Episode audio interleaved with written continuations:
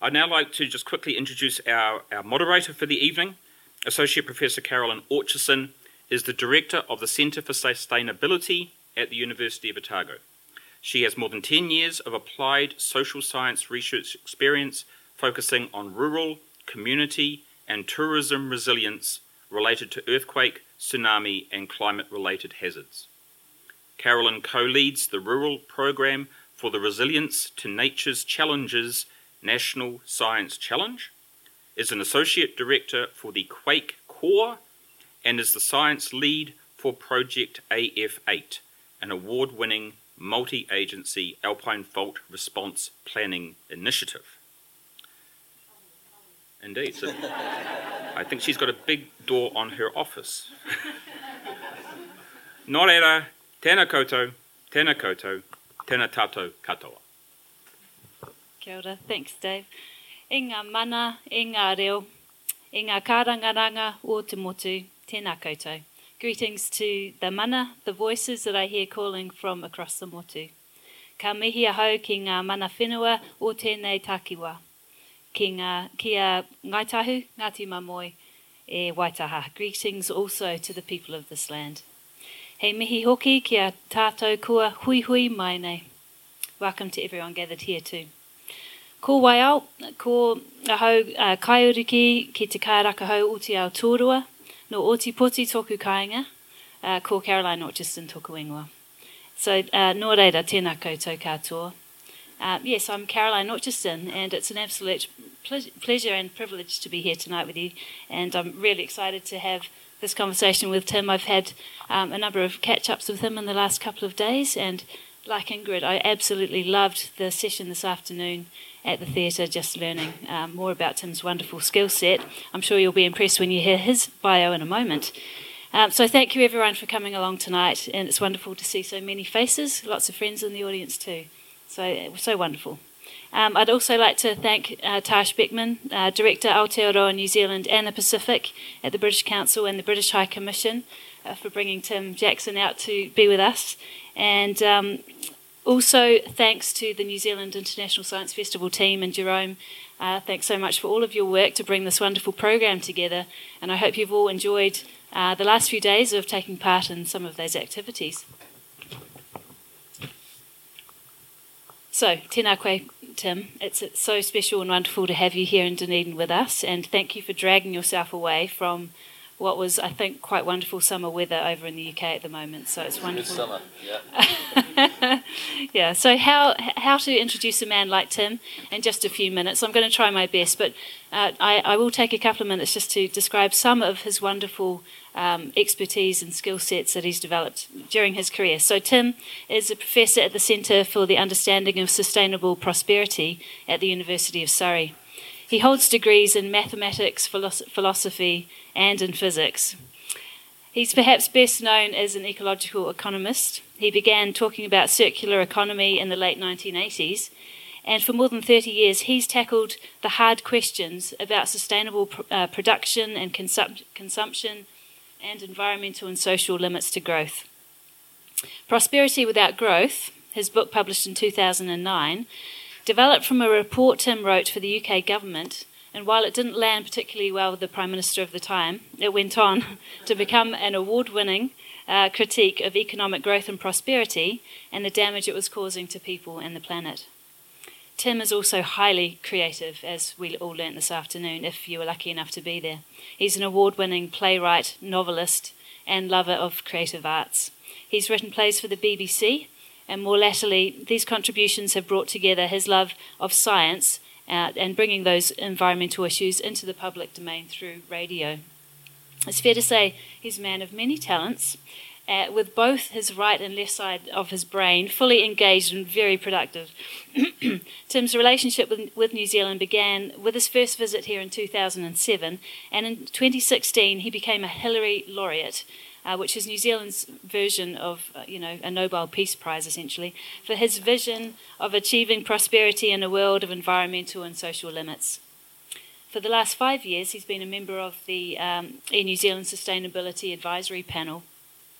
So, the focus of this evening's conversation with Tim, with Tim is this wonderful book, uh, Post Growth uh, Growth Life After Capitalism.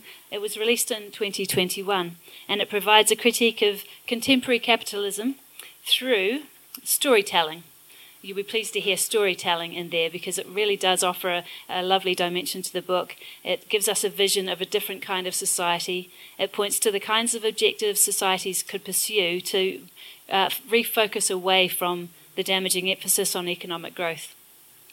I think it's a very hopeful book, and it's about how we can find balance by cooperating to drive creativity that attends to the physical, the mental, the spiritual, and also the emotional needs of us as humans. So tonight, Tim and I will start with some conversation, and then I'd like you to store up your questions, all of your burning questions. We're going to save the last half hour or so to really delve into your your thoughts and your um, contribution, contributions to the conversation. Then, so I look forward to those questions. So Tim, I'm curious. This amazing brain of yours. Tell us a bit about your upbringing, because I'd love to know what, how, how it shaped you into the human you are today. Wow. Okay. Um, you know, I was just a kid from a, I would say, kind of lower middle class background in the UK. My dad was an engineer. My mum was a physiotherapist. I was the second of six kids, which is a position that I characterize as responsibility without power. And I, th- I think I think I adopted that as my life strategy, and it's become my life's work. So. Um, it's it was uh, you know actually my dad at some point was also a lay preacher and and and so that was influential, I think, in the morality that I grew up in the world in.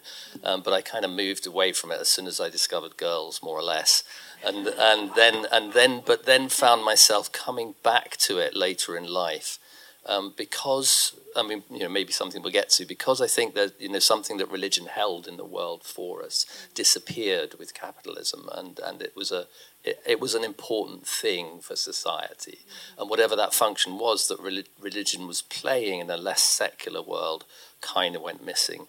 And I felt, as, at some level, I felt that, even though I'd run away from religion, I kind of felt, you know, the, the, the dry world of rational science that I was being educated in was. Um, was one that was missing something. And for me, part of what was missing was that creativity, which is why I deliberately sort of undertook a strategy of keeping that going in my life. First, through particularly through drama at university, and then the drama actually turned into what I thought was going to become my career in playwriting. I moved from university to London. I'd sold my first play to the BBC, and then I got the check through the post and I realized I was going to do something else, have to do something else to, to keep the wolf from the door. So I started waiting on tables in London just to uh, survive, really. And, and on, in April uh, 1986, Chernobyl reactor number four melted down, and it kind of changed my life. It was a very, you know, it was one of those moments of a catastrophe happening, even though it was in a country a long way away, which had a profound effect on the way we thought about providing energy in, in the economy. And I suddenly realized actually, you know, I hadn't even seen this technology creep up on us, on us, but I had some skills that might be useful to create change. And so I walked through the offices of Greenpeace London the day after it happened and said, What can you do with a physicist who thinks he's a playwright?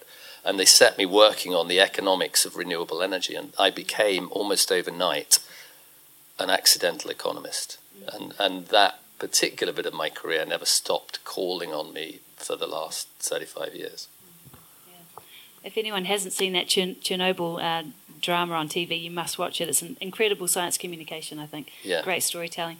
So the book, um, I think, was largely written during lockdown in 2020, and it must have been a really interesting time to reflect. I mean, you're, I had this vision of you at your in your study writing the book, which was very different from my own COVID lockdown experience of three kids and lots of dishes and you know always demands for bandwidth or food or something. But for you you had this opportunity to sit and think and, and, and write. And so so can you set the scene and give us an idea of what you were trying to achieve with the book yeah yeah and thank you for cutting the sofa in half and putting it on stage as two armchairs it's a, it's a, I feel very much at home here uh, the, the, sofa is the part of the story of the book and what we're trying to do in the book. And um, uh, maybe I just go back a step and I talk about the first, the not the first book, but the predecessor to that, which was Prosperity Without Growth. And and a sort of slightly funny story about the genesis of prosperity without growth, which also happened in a space that would not otherwise have been available to me, because I was recovering for an operation, and I mean my my job leading CUSP and various other research groups is very demanding. So having the space to write a book is quite a difficult thing to find.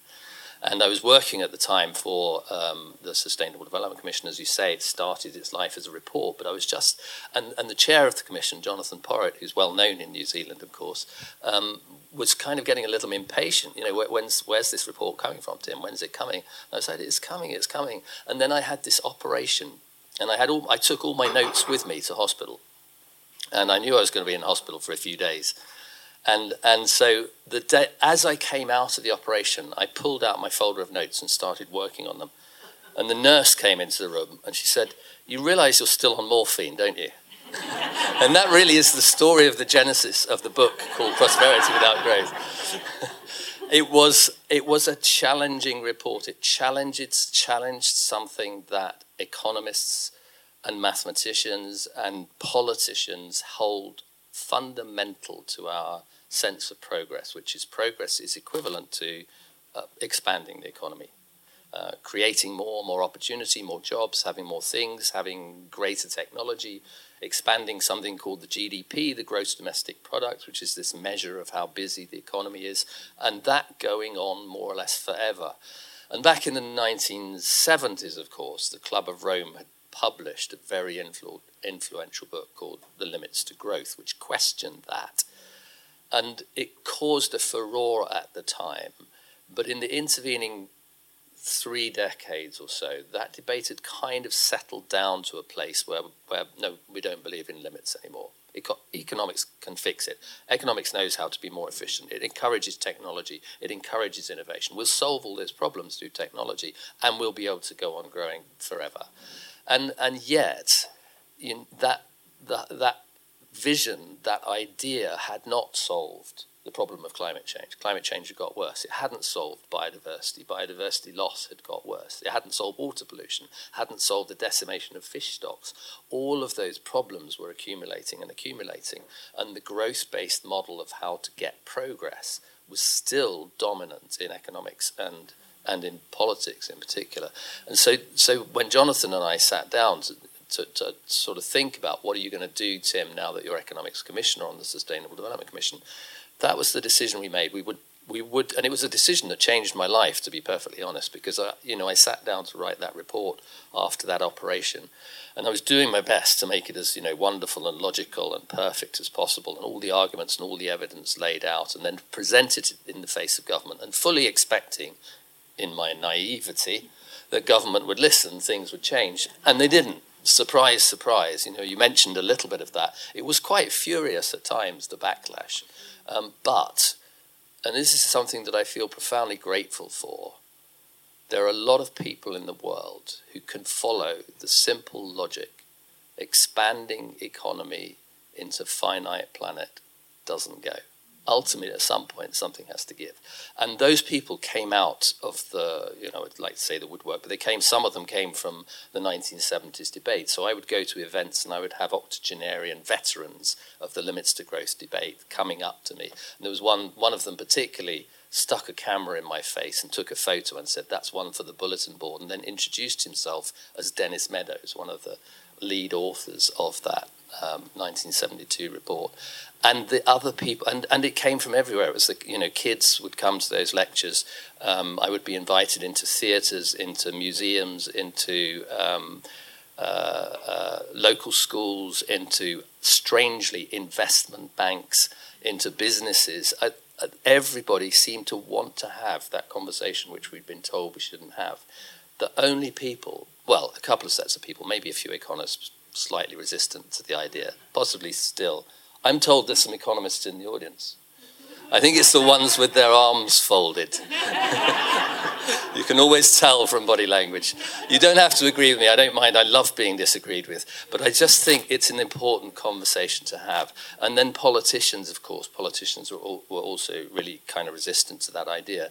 But the audience for that, you know, took me all over the place, really all over the place. And, and you know, it was the behind that wonderful award of the Hillary Laureate, and it was behind a lot of other things as well. And it brought me into contact with so many people who've kind of enriched that conversation. It's a conversation that's really sort of expanded in the intervening 20, 14 years or so.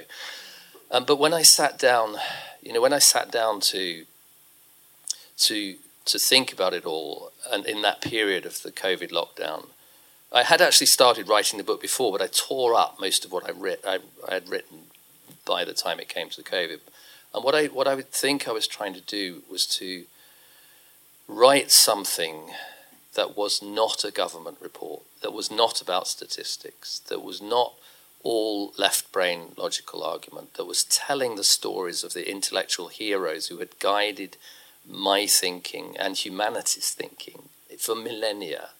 And, and through those stories to articulate a kind of a countercultural view, a view that challenges the idea that economic growth can go on forever, but also challenges who we are as a society, asks us to ask again who we are as a society, and thinks about capitalism not as something that has ended.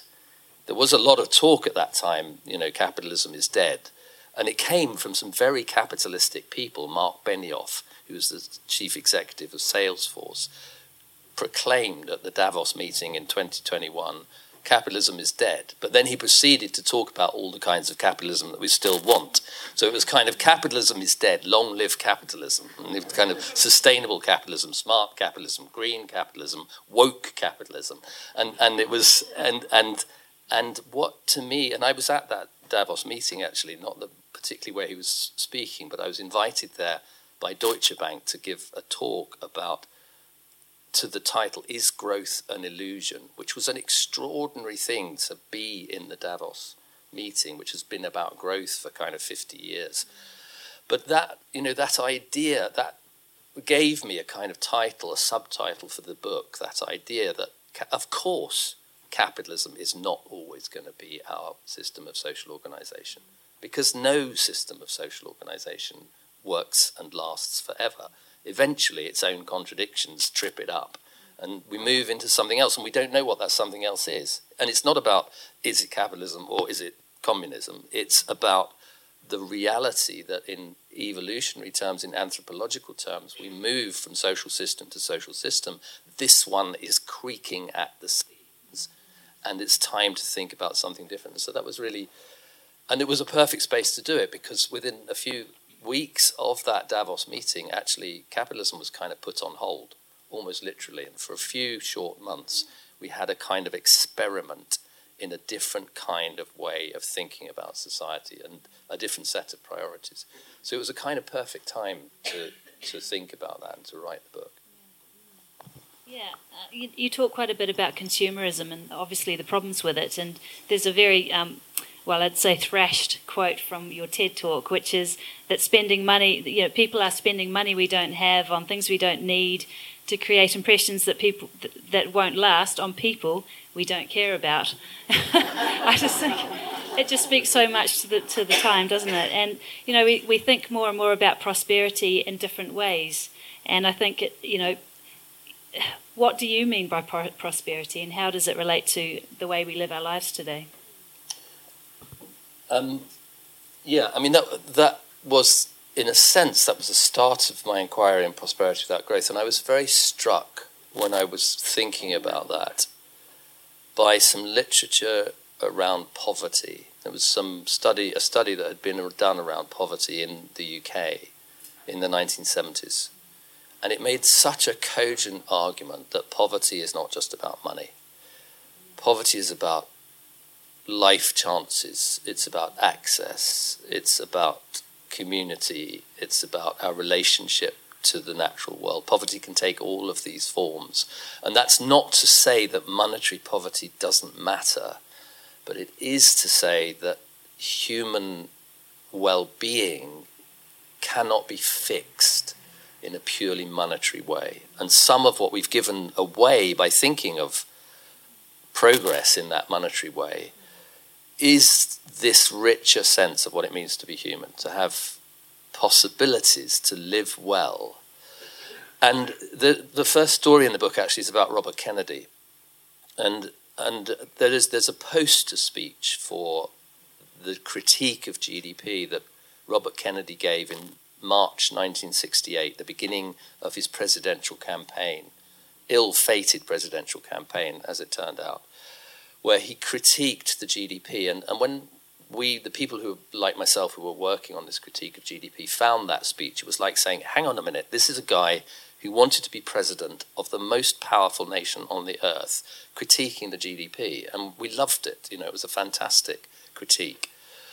He ends it by saying the GDP measures everything in short except that which makes life worthwhile but it does it does so much more that speech. I mean, it, it was just it's really worth visiting and revisiting. And I managed to get hold of the speech writer who helped him write the speech and talk about the speech and where it came from, because it has within it not just that critique of the GDP, but a critique of a, a culture that sees prosperity cashed out in monetary terms and doesn't see beyond that. And what Kennedy was trying to do in that speech actually was to ground it in this broader vision of prosperity as, as dignity and moral purpose and participation in the life of society and the ability to do and to have those things. And, and the idea that that is not something that should ever just be the preserve of the privileged and the elite and the rich. It is something which is an absolute right and a responsibility of society to deliver to everyone. And I, you know, I think, and I think you know, when I uh, one of the things I kind of want, want, wanted the book to do and wanted to want to emphasize here is that these kind of richer ideas are already out there. They've been talked about by people for millennia. And that broader sense of prosperity that gets lost inside this, the simple equation of capitalism that money equals success is actually a much more fundamentally based in, in scientific understanding, in anthropological understanding, in psychological understanding than we ever tend to give it credit for. Obviously, not all types of growth are bad. Um, what sorts of things should we encourage in terms of growth, and what should we be trying to, you know, curtail globally? Well, I think you know prosperity without growth put put forward this very kind, almost simplistic. I because I was asked to present it in all sorts of places, I ended up distilling it into you know all sorts of policy policy prescriptions. And there was a whole chapter on policy, which was totally ignored by government. But there was also a kind of instant formula, if you like, establish the limits. You know, know where those limits are.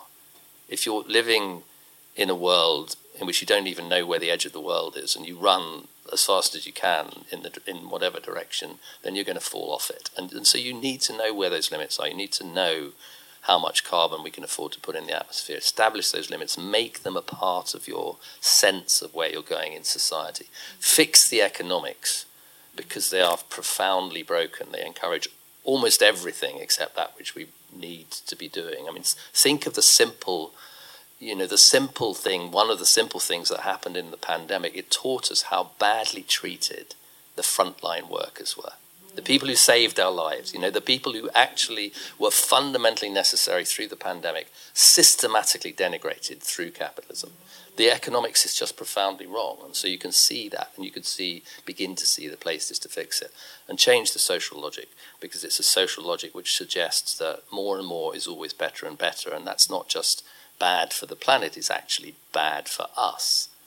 And, and putting a different metaphor in its place is really important. So that doesn't mean that nothing grows. You know, things, one of, one of the metaphors I like to use, and it's central to post growth really, is that prosperity is better thought of as being about health than about wealth.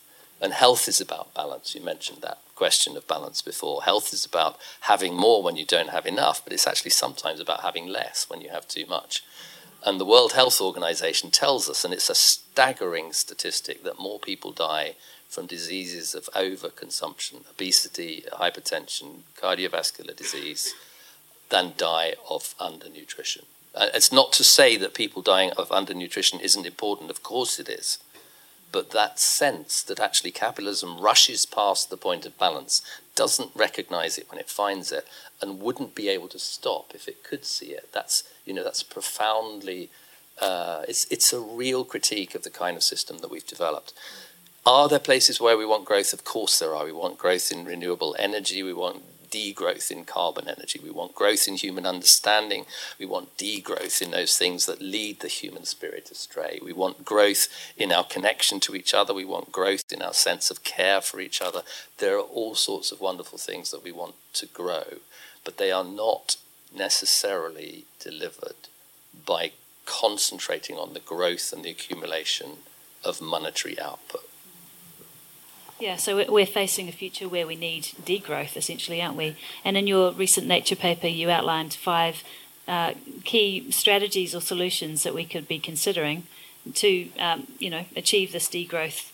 And um, you talked about obviously reducing unnecessarily unnecessary production. You know, fossil fuels, fast fashion is obviously a really big, big one. Um, reducing the retirement age was one that popped out to, to my eye, and I think we talk about this quite a bit in New Zealand in terms of actually making the retirement age older. But you're suggesting bring it back, encourage part time work, encourage four day working weeks. So, can you give us an example somewhere in the globe of where some of these more creative solutions are actually having an impact, and you know what effect are they going to have on degrowth? Yeah, I would say, just in passing, that that paper was a multi-authored paper from a lot of degrowth authors. Um, Jason Hickel and and Giorgos Kallis in particular led the writing of that. And and I'm personally I'm slightly ambivalent about the work thing, and maybe it's something that we could come back to because there's a lot in the degrowth movement that talks about uh, working less, having a shorter working week, work not working so long in life. I, I, and that is happening. There are experiments there that, that are trying that out. And there's another experiment which is very, very popular in the degrowth movement around universal basic income. So, you know, if you pay everybody a minimum, then they can choose what they do, and then people will choose to do good things in society rather than chasing around after money because they're so insecure. And that's a very strong idea. It goes back to a philosopher called Andre Gorz, writing back in the 1960s, and actually, arguably, even further than that, to Thomas More, writing in the whenever Thomas More was Archbishop of wherever he was Archbishop of. I'm showing my distance from my church upbringing at this point in time. Um, but the point is that these are really, some of them are really, you know, fascinating ideas about reorganizing society. And Andre Gorz thought of the universal basic income as, as a sort of stealth strategy, like a Trojan horse, because it would undermine the work ethic of relentless capitalism. And it would allow people to do different things. It would give people support to do good things in life, to volunteer, to engage in care, to be the carers that are constantly underpaid, to reward that sort of work. And those are really, really very good kinds of, of um, of mechanisms. Some, you know, the universal basic income experiments in Alaska, for example, has been there was um, another one that flowed out of a furlough scheme in Europe. There are many places where these kind of little experiments have happened, and and but I think the one the one thing that I, and in in both post growth and prosperity without growth, I I wrote about this is that there is something about work that's gone missing. Work is kind of a sort of wage slavery under capitalism. And in fact, the, it, there's a wonderful book called The Human Condition by Hannah Arendt, where she distinguishes labor from work. And labor follows really from the you know the medical terminology of labor. It starts with childbirth and it goes on through care and sustenance. It's all the jobs of the frontline workers. And and as we've already seen capitalism kind of denigrates that work, it devalues that work most of the time. But that labour, I should say, and then and then Arendt goes on to say to distinguish that sort of subsistence level labour from what she calls work, and it's a very very interesting distinction. What she says is, you know, once the work, the everyday labour of life is done, as subsistence is done, our immediate physical needs are fulfilled. What happens? We look up and we see our own mortality. We look up from the hard graft and the sweat and the grind, and we look up from the rest and relaxation that comes at the end of the day from engaging in that. And we have so much time to spend that we see the end of our lives and the implications of that for our sense of meaning and purpose in the world. And work, in Hannah Arendt's view, is that part of our spending of human time that's engaged in creating durability in the world, because our own mortality is so frightening for us. And then you ask the question, what happens to work under capitalism? And, you, and this is really fascinating because actually durability is totally inimical to capitalism. When things last, you don't need to produce so much of them. You don't need to sell so much of them. You don't need to consume so much of them. So actually, capitalism does the absolute opposite. It aims for the lack of durability. It aims for things falling apart. It aims for structural obsolescence so that it can continue cumulative drive.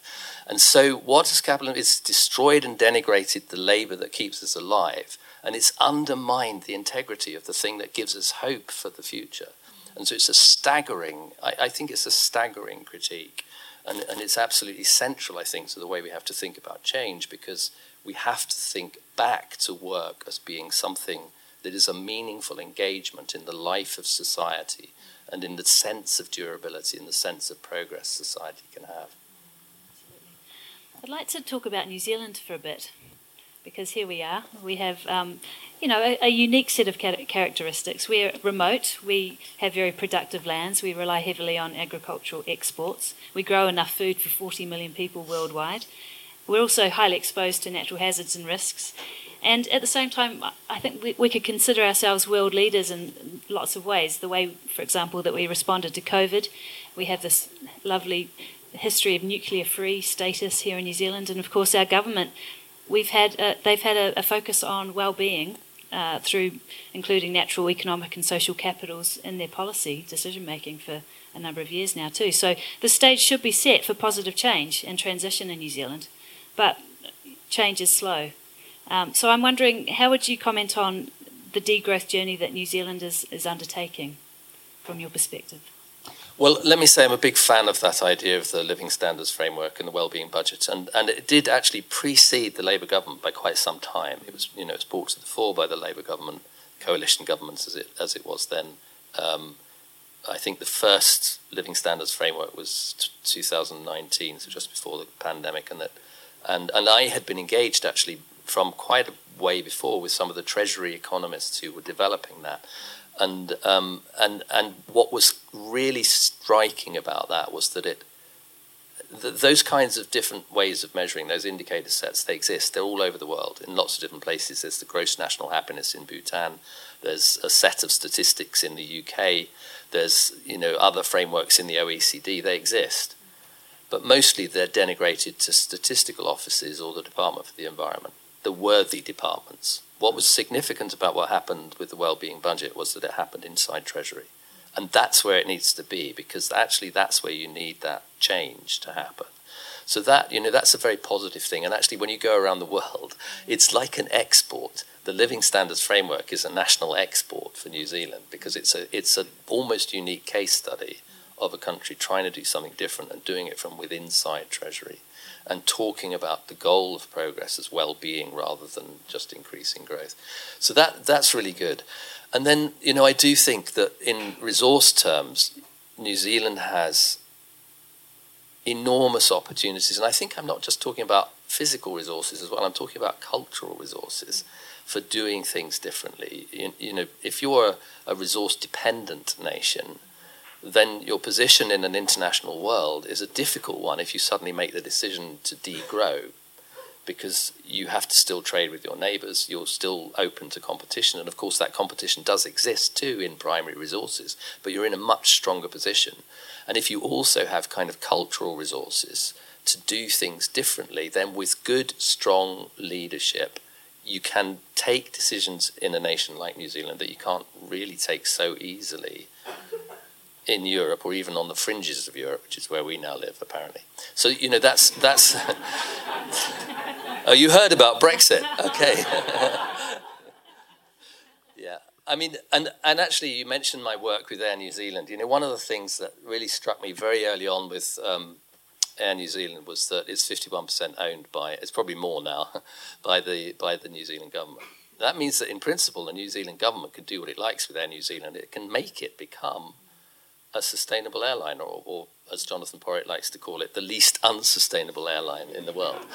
And, and, and yet, actually, there's been a sort of ideological resistance to that idea, and it, which persists. And it actually started with Christopher Luxon, who was the first CEO that was there when I was first on that advisory panel, and we used to make that argument inside the inside the panel. You know, you can you can do this because actually at that point, um, Air New Zealand hadn't sold any equity for years. They were cash rich, and they were also 51% owned by government. You could do almost anything inside a company with that sort of structure and yet it, it didn't, you know, it was resisted for almost ideological reasons to make those changes.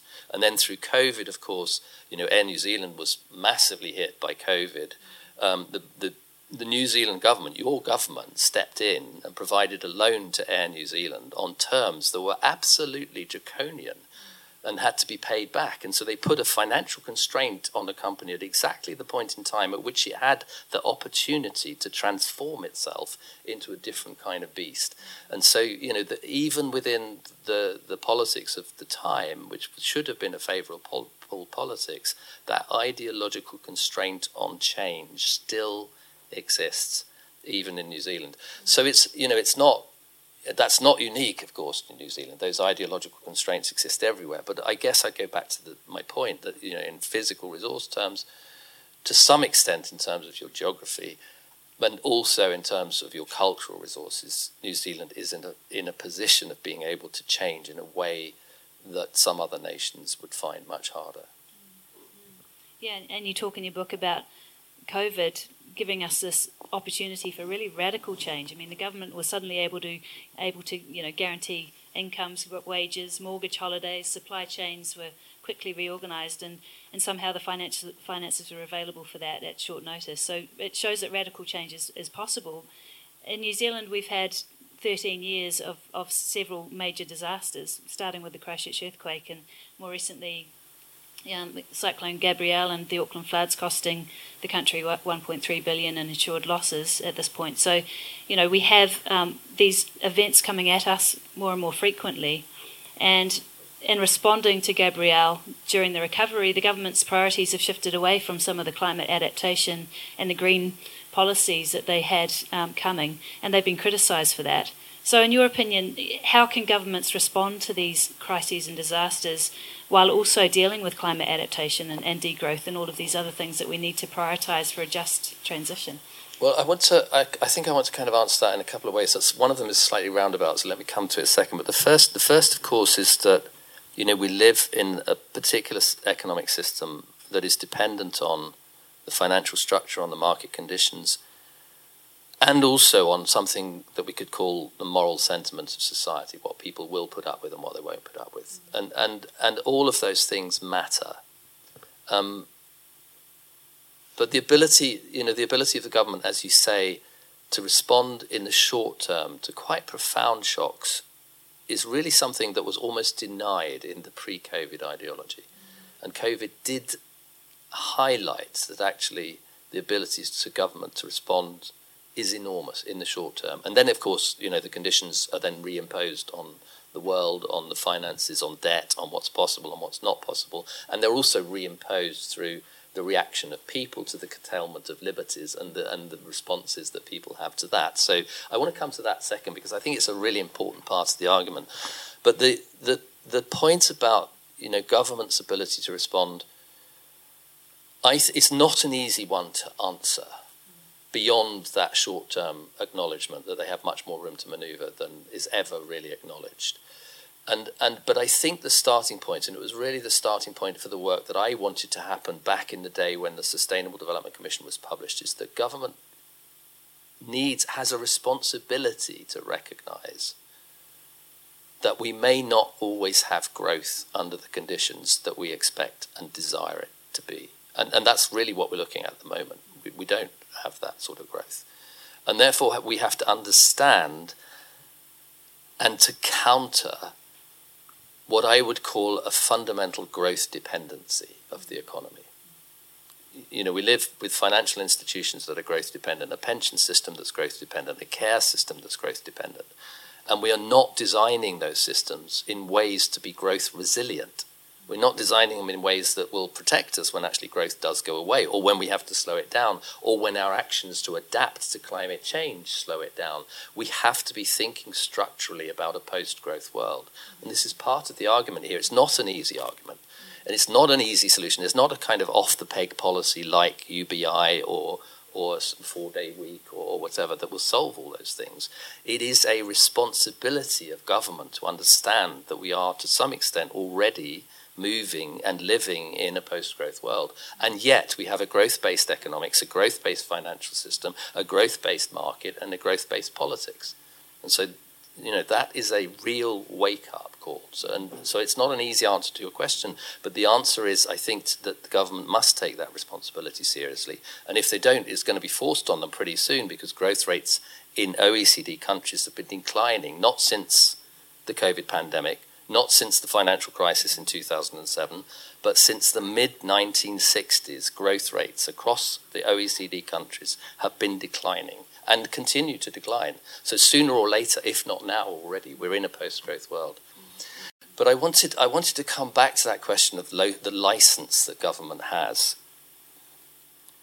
Because, you know, there was a sense when people got, people, and you know it here better than even in the UK, that people got sick of lockdown and there was a resistance to that, and there was an anger to that, and there was a leaping back to a kind of you know consumerism, the freedom that consumerism pretends to offer. And so, if we and that we have to understand what that is, what where that's coming from, what it is that consumerism offers to people that makes that freedom so important. And and I think, and it goes back a little bit to that religious point that I was talking before. Consumerism offers us a sense of meaning and purpose in the world. It's, it offers us a direction of travel. It offers us a promise of a brighter world for our kids. It offers us a promise, yes, also of you know the production side and the jobs and the employment that's created. But it's more than that. It's quasi-religious. It's offering sense, meaning, and purpose in a world that has been devoid of it, partly because of the decline in religion. So, so, so consumerism is doing a job. That's what I'm saying. You know, it's not, it's not just that quote from the TED talk of being this kind of perverse thing. It's actually doing a job, and we have to understand that it's doing that job. And then we also have to understand that it's doing the job badly. So, you know, one of the things that came, comes out of the analysis of consumerism is, uh, and it comes out of that same Hannah Arendt analysis, consumerism is designed to fail. It's designed to dissatisfy us because if it doesn't dissatisfy us, then we would be satisfied and we would stop buying things. So, you know, it's it actually the dissatisfaction is what consumerism is, tell, is selling us. It pretends to sell us happiness, pretends to sell us consum- uh, you know, satisfaction, it pretends to sell us endless opportunity, but it is actually dependent on dissatisfaction. Now that at first seems absolutely perverse and a place where you, you know you kind of throw up your hands in horror and say, what can we do about that? But actually, it's an enormous opportunity, and I think, and it's another of the sort of themes in post growth, that it's it's a realizing that makes us understand that there are better visions to have that those visions can be more fulfilling, that those visions can be better ways of life, that those visions can actually keep people engaged and give social license to governments to change in that direction, but they have to be thought through seriously. And I develop one of those in the book, which is which to me is absolutely fascinating. It comes from psychology, the psychology of flow. And flow is something that's talked about a lot by sports people. You know, when you're actually when you're really in the zone and you know you're one with the tennis racket and the ball and the net and your opponent, everything, your your your ego disappears. You're just one with the world. This sense of flow, and it's very well understood in sports psychology. But it also exists in lots of other places. It exists in our social environments. It exists in craft. It exists in meditative and contemplative activities. And it's psychologists have documented that actually in this state of flow, human beings are more fulfilled, are happier, have a greater sense of well being than anything delivered by the materialistic consumer economy, which is promising happiness and delivering dissatisfaction. And so, all of a sudden, you know, out of what seems to be an intransigent place where we're going totally down the wrong path, there is a place where we have a vision for something that's different, which actually could be thought of as progress, the ability of people to experience this extraordinary state of involvement in the world, of using their energies to create a better world. and that this is a better place to be than capitalism. It's a better place to be than consumerism. But it requires us to build the space for people to achieve that transition. And it offers them a better world than the one we have. And I think that offering is really important because without it, you seem to be saying through degrowth, yes, we can, the rich can be rich, but you guys, you know, you can't have all of these things. And that's never going to work. It's ne- and it's not going to work to say, you know, we're going to lock everyone down and they're going to stay locked down. And it's never going to work to sell them a, dr- a dream of consumerism that actually is false. It's a, it's, it's such a more, you know, to me at least, it's, it's like thinking of humanity in a different way. It's asking ourselves the question, who do we want to be? Who could we be? Who could we possibly be? And how do we create the conditions to allow that to be our vision of progress in place of this defunct consumerism? Mm-hmm. Yeah, that's wonderful. And I, I think it's a great segue into the next couple of questions that are really heading more into that right brain creative space solutions space because I think that's probably what we all feel we need at this stage. We have so much bad media, you know, lots of sensational reporting about climate change impacts, um, the consequences, and there's seemingly nothing that, that individuals can do about it, as, as you would see reflected by the media. So, in my experience in risk communication, for it to be effective, the way that we communicate risk, we need to empower people to do something that's going to make a dis- difference, and that people need to hear messages in different ways through different channels to motivate them to do something. And so I'd love to draw on your experience in theatre and, and radio and how we might sort of incorporate different ways of communicating now that are going to give that people a sense of empowerment in this space. Yeah. Um,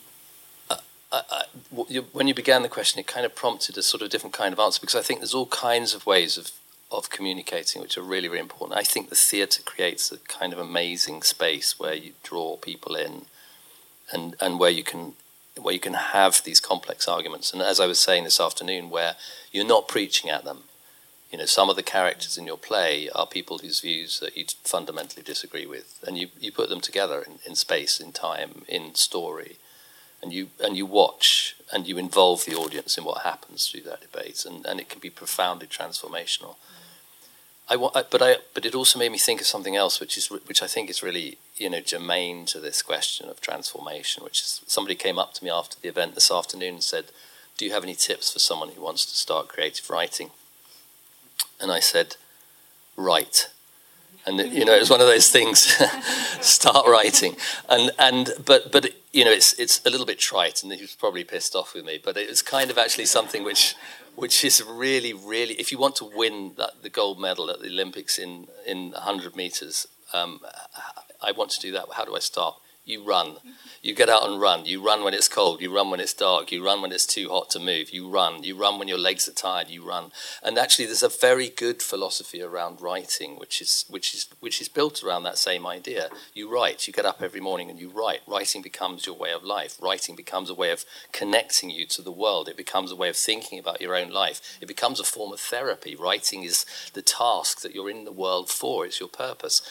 And I think, you know, I talk about Thich Nhat Hanh in that book, and he has a, he has a philosophy which sort of generalizes that, which I really, really like, which is, you know, the process of transformation is not an end goal, it is now. It's what you're doing now. And, and he has this kind of idea, um, you know, we're all looking for the way home. And this comes from somebody who moved from Vietnam in the middle of the Vietnam War to go to the US and canvass the US government to stop the war in Vietnam and became expatriated because of it. He couldn't go back to his home. And he would wake up in the hotel in the middle of the night saying, Where am I? Where am I? Where's my home? I'm so far from home. And then out of that, he developed this absolutely wonderful philosophy. I mean, he trained as a Buddhist monk but he, it was an engaged Buddhism. He didn't want to sit in a monastery and be happy and be contemplative. He wanted to get out and solve the problems of the world. And he did it sometimes by putting himself in the line of fire to bring food to people who were isolated by the war. Uh, he, he was an extraordinary man. And the philosophy that came out of it, which, which you know, is really the same in a way as that philosophy of what do you want to do if you want to win, win the Olympics? You run. What do you want to do if you want to become a creative writer? You write what do you want to do if you want to get home? You recognize that there is no way home. Home is the way.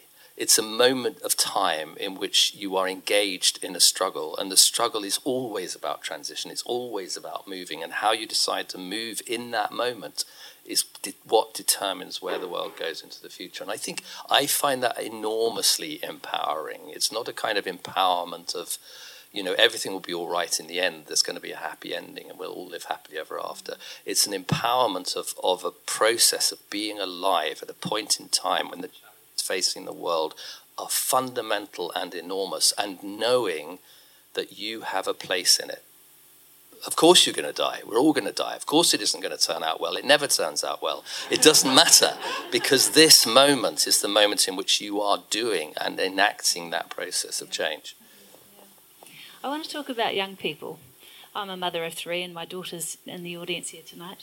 Um, our secondary school uh, science curricula, uh, curriculum is going through uh, change, so this is quite topical. It's being redeveloped. Just this week, there was a big outcry about the lack of fundamental science. There was a lack of physics, chemistry, and biology in what they were describing in the draft documents. A big outcry. Now we seem to have these these science topics hidden within these themes of biodiversity, earth history, food, energy, and water, and infectious diseases. Uh, obviously, coming from a very multidisciplinary background yourself, you see value in this. So, why is it, do you think, that there has been such an outcry when perhaps we really do need to be reshaping the education system to think in different ways, like these themes are suggesting, to think more holistically, to bring in Mātauranga Māori, which is also coming into the curriculum much more so? I think you know when you talk about why there's resistance, we we have to you know we have to sort of st- take a step back in a way and, and understand that we are our culture you know, we are our culture. We are capitalists.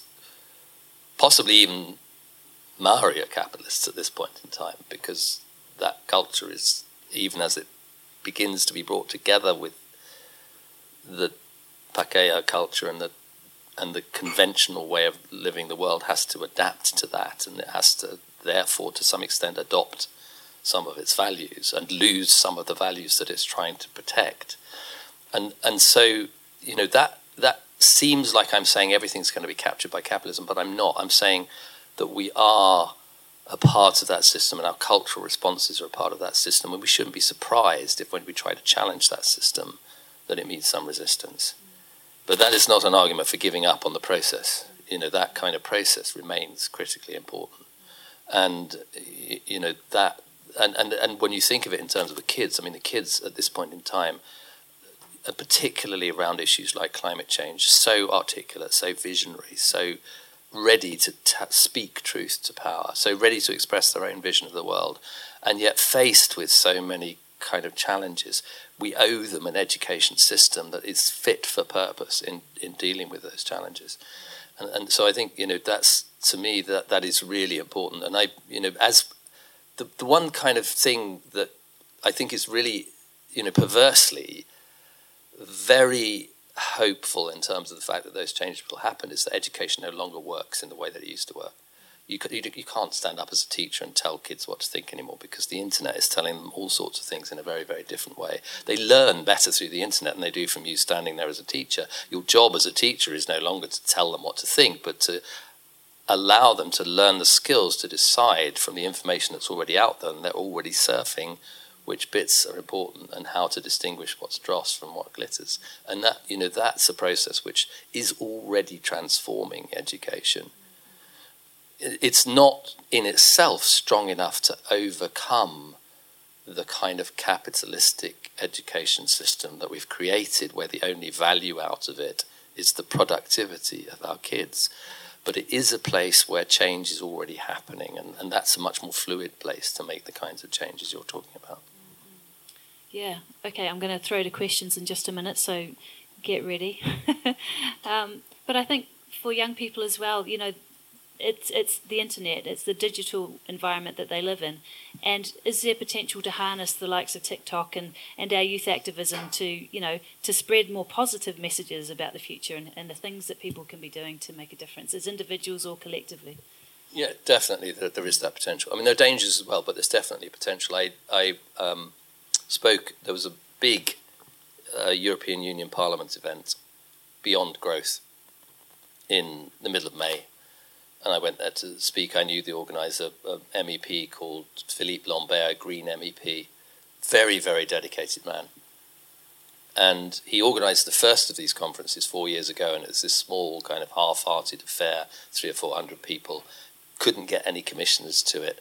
This time round, he got Ursula von der Leyen there to speak in the opening session. He got commissioners throughout, but he also brought in, and this was an absolute stroke of genius, he brought in the young climate activists. And they gave, he gave them that conference. And he and he excited them into a position where they were articulating and demanding the kind of change. And it had a phenomenal energy. I mean i've spent my life my professional life speaking to people who are desperate to disagree with me particularly in positions of power and these and so I always temper my language. I you know I go to places and I'm careful. Like I engage the audience. How many economists are there? Who's got their arms folded? You know what are they going to come at me with question time? Question time. And and particularly if it's a political audience, you know how can I speak a language that they will listen to rather than reject? Which is a very important element of communication. Of course, if you reject, if people reject you straight away, you can't even have the conversation. You want the conversation. But these kids have an energy, you know. So it led me that that difficulty, that kind of countercultural nature of the work that I was doing, and the way the people I was speaking to, led me into a timidity that these kids do not have.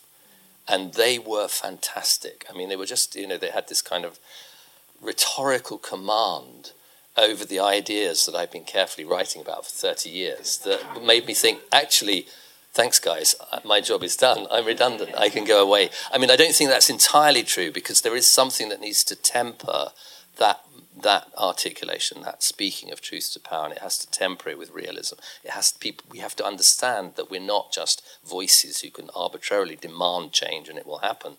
We're part of the culture that's resisting that change, and so that, that you know that's a process where I think maybe I still have a few things that might be useful for a younger generation.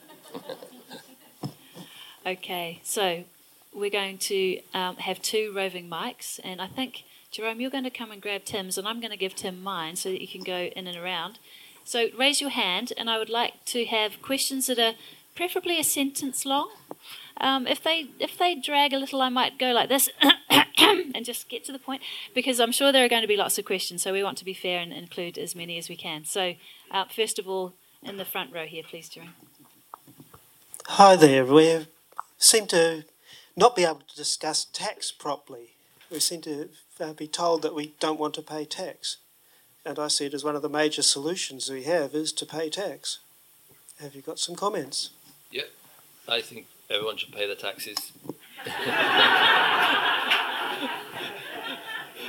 and sometimes you should think about the tax system and figure out whether it's doing its job properly.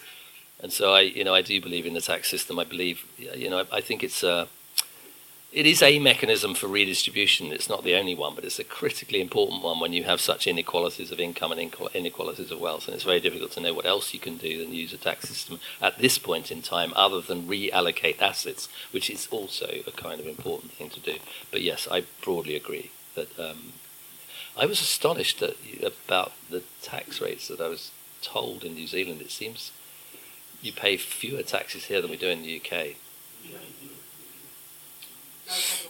No capital gains tax.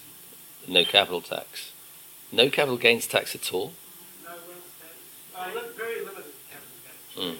And the upper rate of tax comes in at what ninety thousand dollars or? No, no, one hundred eighty thousand dollars or something. Ninety-seven thousand pounds. Yeah. Our, our rate in the UK comes in at fifty thousand pounds, and that's forty, which is more than the the proposal that's coming through at the moment from the Greens. So you know, I mean, there's room to manoeuvre in tax. I'm sorry to say, and I think if you want a society, then you have to have a government that's able to pay for the welfare of that society, and so it's it's blindingly obvious. I mean, there are there are more sophisticated things to say, like you know, maybe we should tax the things that are bad like pollution and resource use rather than the things that are good, like work and people's working time.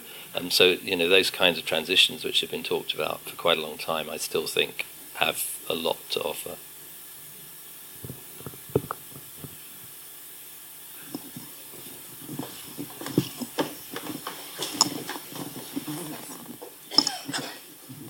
Do, Um, you've mentioned that in the Western economies, largely there's little growth or zero growth. Um, what about economies, capitalist economies like India and China with vast populations, very considerable economic growth, lifting millions out of poverty and, and continue to do so? How do you reconcile your post-capitalist view with that? I, I think it's. I mean, I think. Okay, so let's talk about growth and capitalism slightly separately at this point because I do feel, and I, in a different, you know, depending on what the audience is, I would treat this question of of um, of growth itself differently. And, and I would emphasise here that I am talking and was talking when I wrote that report for the UK government about northern governments, about about rich economies when you look, and but in the report, I also looked at the question of poorer economies, and I looked at the data there in particular, and in that data-driven report, and it's very, very clear that when you increase the income of poor communities, you have massive increases in real prosperity. When you increase the income from it's around about nothing to around about $10,000, $15,000 per capita, you get a, almost a doubling of life expectancy if you look at the statistical data across nations. That's a real improvement in, in, in, um, in people's living conditions, in real living conditions. And you look at the same data on uh, child mortality, you get a massive decrease in child mortality as your income increases in that early period of, of income growth. You get a massive increase in the participation of education. You make a massive increase in life satisfaction, in happiness at that lower end of the income spectrum. So that idea of bringing people out of poverty matters. It really does. And it matters that, you know, that's a place where it isn't that it's not true that prosperity is about all these other things than income it's that income growth can deliver you a great deal more prosperity than it does for the same increase in a rich economy. And actually, you know, when you look at all the data, you look at the graphs, you get this massive increase in life expectancy. Let's go that way because you'll be looking at the graph that way. Increase in life expectancy, and then it tails off in the rich economies, and sometimes it even declines as growth increases. And that's, you know, that would be a sort of stupidity. It would be kind of tragic in a way, but not that important to have people continually chasing after growth at the point when it's actually reversing their prosperity. But it becomes tragic when you realize that actually that position of continually chasing after growth in the rich economies while you're reducing your prosperity is also destroying the planet and it's preventing the people on the poorest part of the planet to increase their incomes and increase their prosperity. So that you know that's my I don't stand with those who say we should have no growth anywhere. I do think that the process of achieving that growth in those countries has to be wary of a process of capitalism for the reasons that I talked about before, because capitalism, you know, might be very good at that early stage of getting you up that growth curve, but it doesn't know where to stop. And it actually introduces institutional elements that increase some of your problems later on. I'm very wary always of going to developing countries or even to countries like India and China and saying things like that. I don't think it's my job, particularly as a Brit, for goodness sake, to go around the world telling people how their economies should run. I think we've got, I hope we've got past that position as a, as a, as a nation. But I, but I, I think that conversation is really important about the type of growth, the type of development, the type of social system because there are traps that those nations will fall into if they follow a kind of broadly capitalistic Western model.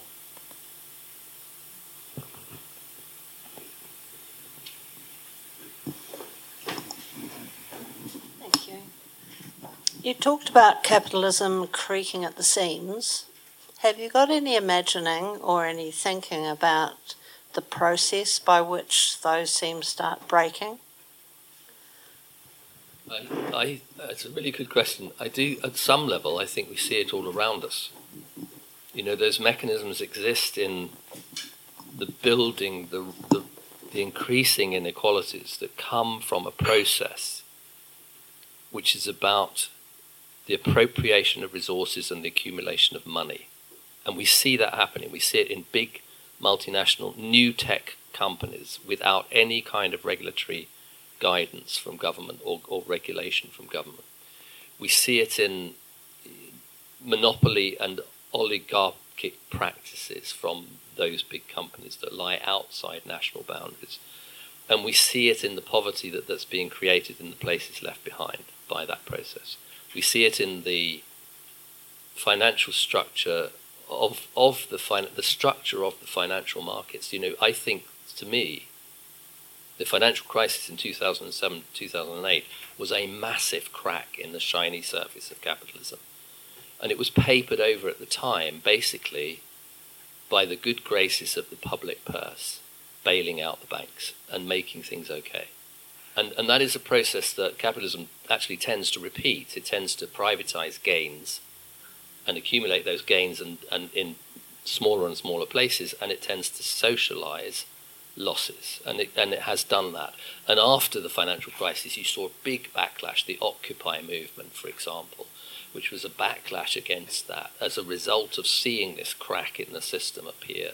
And then, and then of course, we were thrust into a period of, of austerity in which actually capitalism tried to even deepen that inequality by continuing to shore up the banks and withdrawing social spending for those who were suffering um, in order to balance the books. And, and so, you know, this is a process that's not just cracking at the seams, it's literally falling apart. It left us unprepared for the pandemic. It left us with no fisc- very little fiscal maneuver. Countries were already very indebted from that process and it left us with an alienated population who were disenfranchised from the politics and the rise of nationalism, the rise of the alt right, the rise of a resistance to the civil power of, of the government itself, which is one of the reasons why we have Brexit. It's one of the reasons why there was Trump in America and Bolsonaro in Brazil. It's one of the reasons for the, the, the sense of instability that is that I think is not just creeping through the system, it's now rampaging through the social system.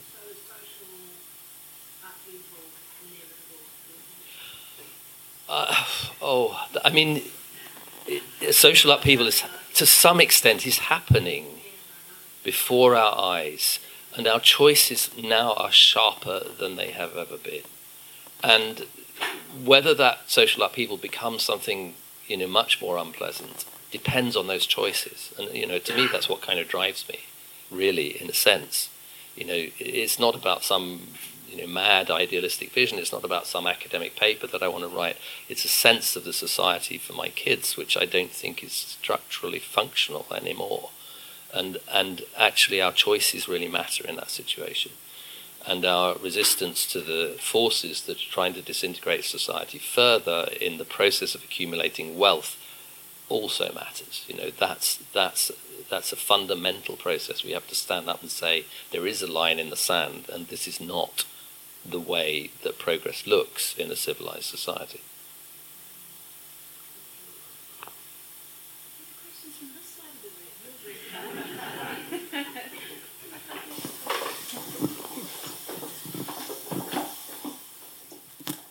Thank you. It just feels like things are so agonisingly slow to change. And I just wondered if you could comment on that and if there are ways of trying to unite people more. You know, I mean, it just feels like there's not enough time to, to, to change enough. And, you know, our task at the minute, I mean, you're doing your part by, you know, spreading this information and discussing this, but I don't know, I just wondered what your ideas might be on how we could um, somehow make the most of all the people that do feel this way and do see the need to change, um, to do something in a in a timely fashion. It just feels that seems a you know big black box for me. Yeah, thank you for the question. Um, I don't I don't know that I have any kind of silver bullet answers to that. I'm beginning to realise actually that one of the reasons why it was so nice doing the playwriting panel this afternoon was that nobody wanted me to provide any answers to anything. um, we never know when change is going to happen. We never know how fast it's going to happen. We look like we're rabbits in the mode with the headlights coming towards us, and there's a real danger of freezing in that position. And I think that is my principal answer to your question: is that that we don't freeze that we keep our wits about us, we keep our awareness about us, we find the places where we can change in ourselves, we find the places where we can change in our work and, and, and work for that change. And we give up on the idea that that's necessarily going to be successful. Because the idea that it's going to be successful is a place where you feel like your work is one day going to be done, and it's never going to be done. And actually, it becomes, in a sense, it undermines your motivation to work. So, you know, we all want to be the savior of the world. Everybody wants that. You know, everyone wants to be the good guy. There's no no difference really across humanity in that sense. But but ultimately, you know, this is a social process with its own timescales in which any individual seems powerless, except that every individual is a part of that change in some way. And so that process of kind of just keeping your eyes open and not worrying about the headlights, to me, is the key. And and and I you know, I fully accept that that doesn't answer your question properly.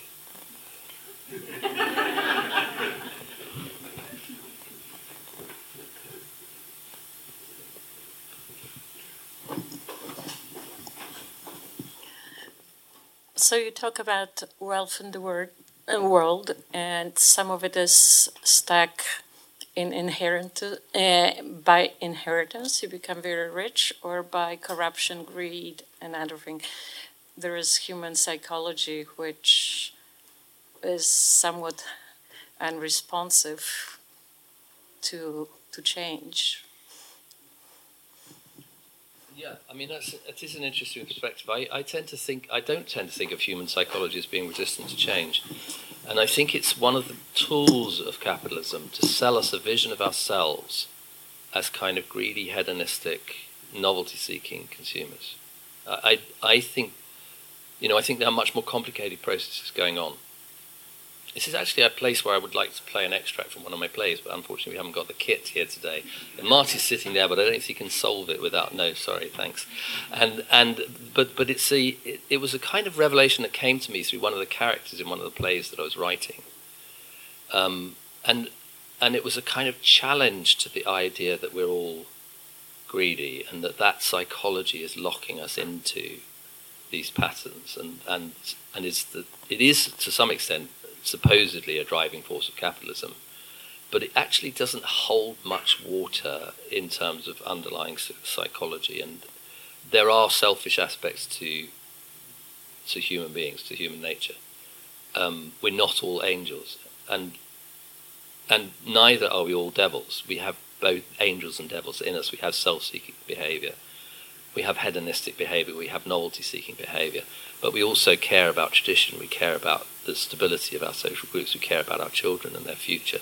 We're other regarding in all sorts of ways, sometimes even in astonishing ways, people are altruistic. And it was a lesson from the pandemic as well that, you know, in, I don't know if it happened here, but in the UK, shortly after the lockdown, the government launched a volunteer responder system to support the NHS in what was obviously going to be a semi catastrophic situation. In the space of 10 days, 750,000 people signed up to be a part of that system. And it's a sort of an indication, you know, that, that, that, that we, to some extent, are victims of our culture, but actually our human nature transcends our culture by preserving those values that we can actually use as solutions to these problems. And and yet we still have to recognize, and this was the point where this character of the play came in, that it isn't so much about greed as it is about the way in which, in a given society, we seek security. We seek to keep ourselves out of the gutter. It's not greed that has us climbing over each other to get to the top, it's the distance from the gutter and we know that gutter is there. We know the sewer is there. We know there are these unfortunate people. I mean, I was talking in Wellington earlier on, and unfortunately, I have to say I haven't seen it in Dunedin, but in Wellington, I, I was really struck after four years with the number of homeless people on the street. Poverty exists, abject poverty exists. It's frightening. It frightens all of us. One of the reasons we walk past it is we can't stand the idea there, but for the grace of God go I. And that's, you know, that's a reality of the human condition. Security and the need for security is a reality of the human condition. It's a much more profound need than the need for greed, the greed that is supposed to be the basis of our progress and the basis of capitalism. And I think when you transfer that idea, it's not greed that has us climbing over each other, it's actually a sense of insecurity, it's our need for insecurity. Then you have many more solutions to go for, and they range, it seems to me, from a, a vision of progress that recognizes the basic need for security in human beings and provides a safety net that catches those that fall to that process that I was talking about before of, to some extent, recognizing that fundamentally, existentially, it is we are insecure and finding mechanisms through which, in personal and collective ways, we deal with that sense of insecurity in a, in a fashion that is not destructive of other people and is not destructive of the planet.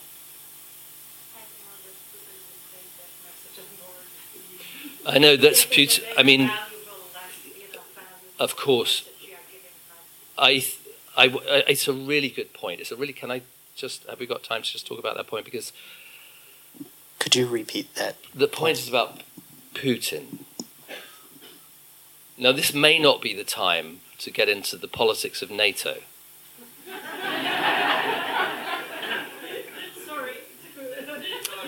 But I accept that the example of someone like Putin, the existence of something that looks destructive and almost uh, looks almost evil and has the propensity to destroy human life and possibly human life altogether is a fundamental challenge to our humanity. I accept that. I, I don't, you know, I think ultimately, you know, if you were to sort of psychoanalyze Putin, you would find a tormented character with uh, ideological positions that are built around insecurity, and that NATO has heightened that insecurity by many of its actions, particularly since 2014, if not prior to that. And so, you know, he is to some extent us. He is a shadow of us. He's a shadow of what we've tried to create in this bright, shiny view of what progress is. And we have to, to some extent, accept that. But we also have to deal with the reality of destructive people in our society. And, and I, you know, I think that you it's the philosophical ground on which you're on there has to accept your part in the responsibility of that, but it has to be firm and adamant in resisting what I would call a form of kind of toxic masculinity that is actually being propagated in our society as part of that general falling apart of society that we've seen under capitalism. And, and, you know, to me, I, I, this is very personal to me because I sat down to write a book, a, a follow-up sequel to this, which was kind of around the ideas that I talk about in the book about prosperity as health and economy, therefore, is about care and I'm confronted, you know, almost as soon as I start writing that book, I'm confronted with actually what is, you know, a fundamentally oppressive, aggressive action by a national leader. Um, with whatever you think about the historical roots of that, you know, to condone what's happening there in terms of the loss of life is is absolutely out of you know out of bounds. And and it's it's almost war is anathema to care. War is a place where care cannot take place. Care is the first casualty of war and and actually you know that militaristic aggression which actually is fundamentally masculine in its energy is in direct opposition to the energy of care which is in many cases 75% of care workers in the world are women. And so there is something going on in that value basis that challenges us deeply fundamental level. But but I don't believe that that is about you know I don't as I was saying before I don't think that's a flaw in our nature. I think it is a flaw in our society. And actually the the mechanisms to deal with it and to heal with it and to heal it are at the social level and the psychological psychological level. And and call on us never to accept or believe the myths that are propagated in defense of a vision of progress that is fundamentally suspect and I think to some extent we are victims of that in terms of the way that we deal with and the way the press deals with the war in Ukraine.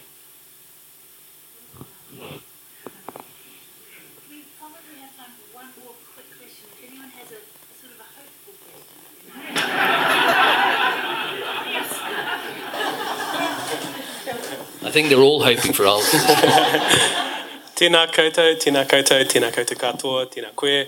Um, whakarongo ki te tui. Uh, um, kia ora, thank you for your mahi. Um, thank you for coming. Was, um, this isn't really a question, but I was like, I'd just like to say, I would love it if you would uh, support some mana whenua, some indigenous um, stories in your in your play work. Um, I, I personally believe that um, uh, Indigenous stories have a lot of these solutions that we're asking for and have uh, worked through these things in the millennia past.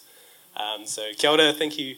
Um, I would love to. I would love Yeah. to do that, and I think Yeah. you know, in a sense, I also want to acknowledge that many of the things that I have talked about, you know, to Western governments and with with clever books over a long period of time, are already well embedded in Indigenous thinking and are happening in many many places around the world. So I, I totally acknowledge that. Thank you. Kia ora. Okay, well, it's left to me to thank Tim for his generosity. Uh, you've talked about these issues so many times before, Tim, and I honestly am so grateful for the time you've taken to have this conversation tonight. And I think everyone is probably feeling, you know, a mixture of, of hopefully more optimism than pessimism now. But thank you so much, and I'd, I'd love to ask you all to join with me to thank Tim for his time with us.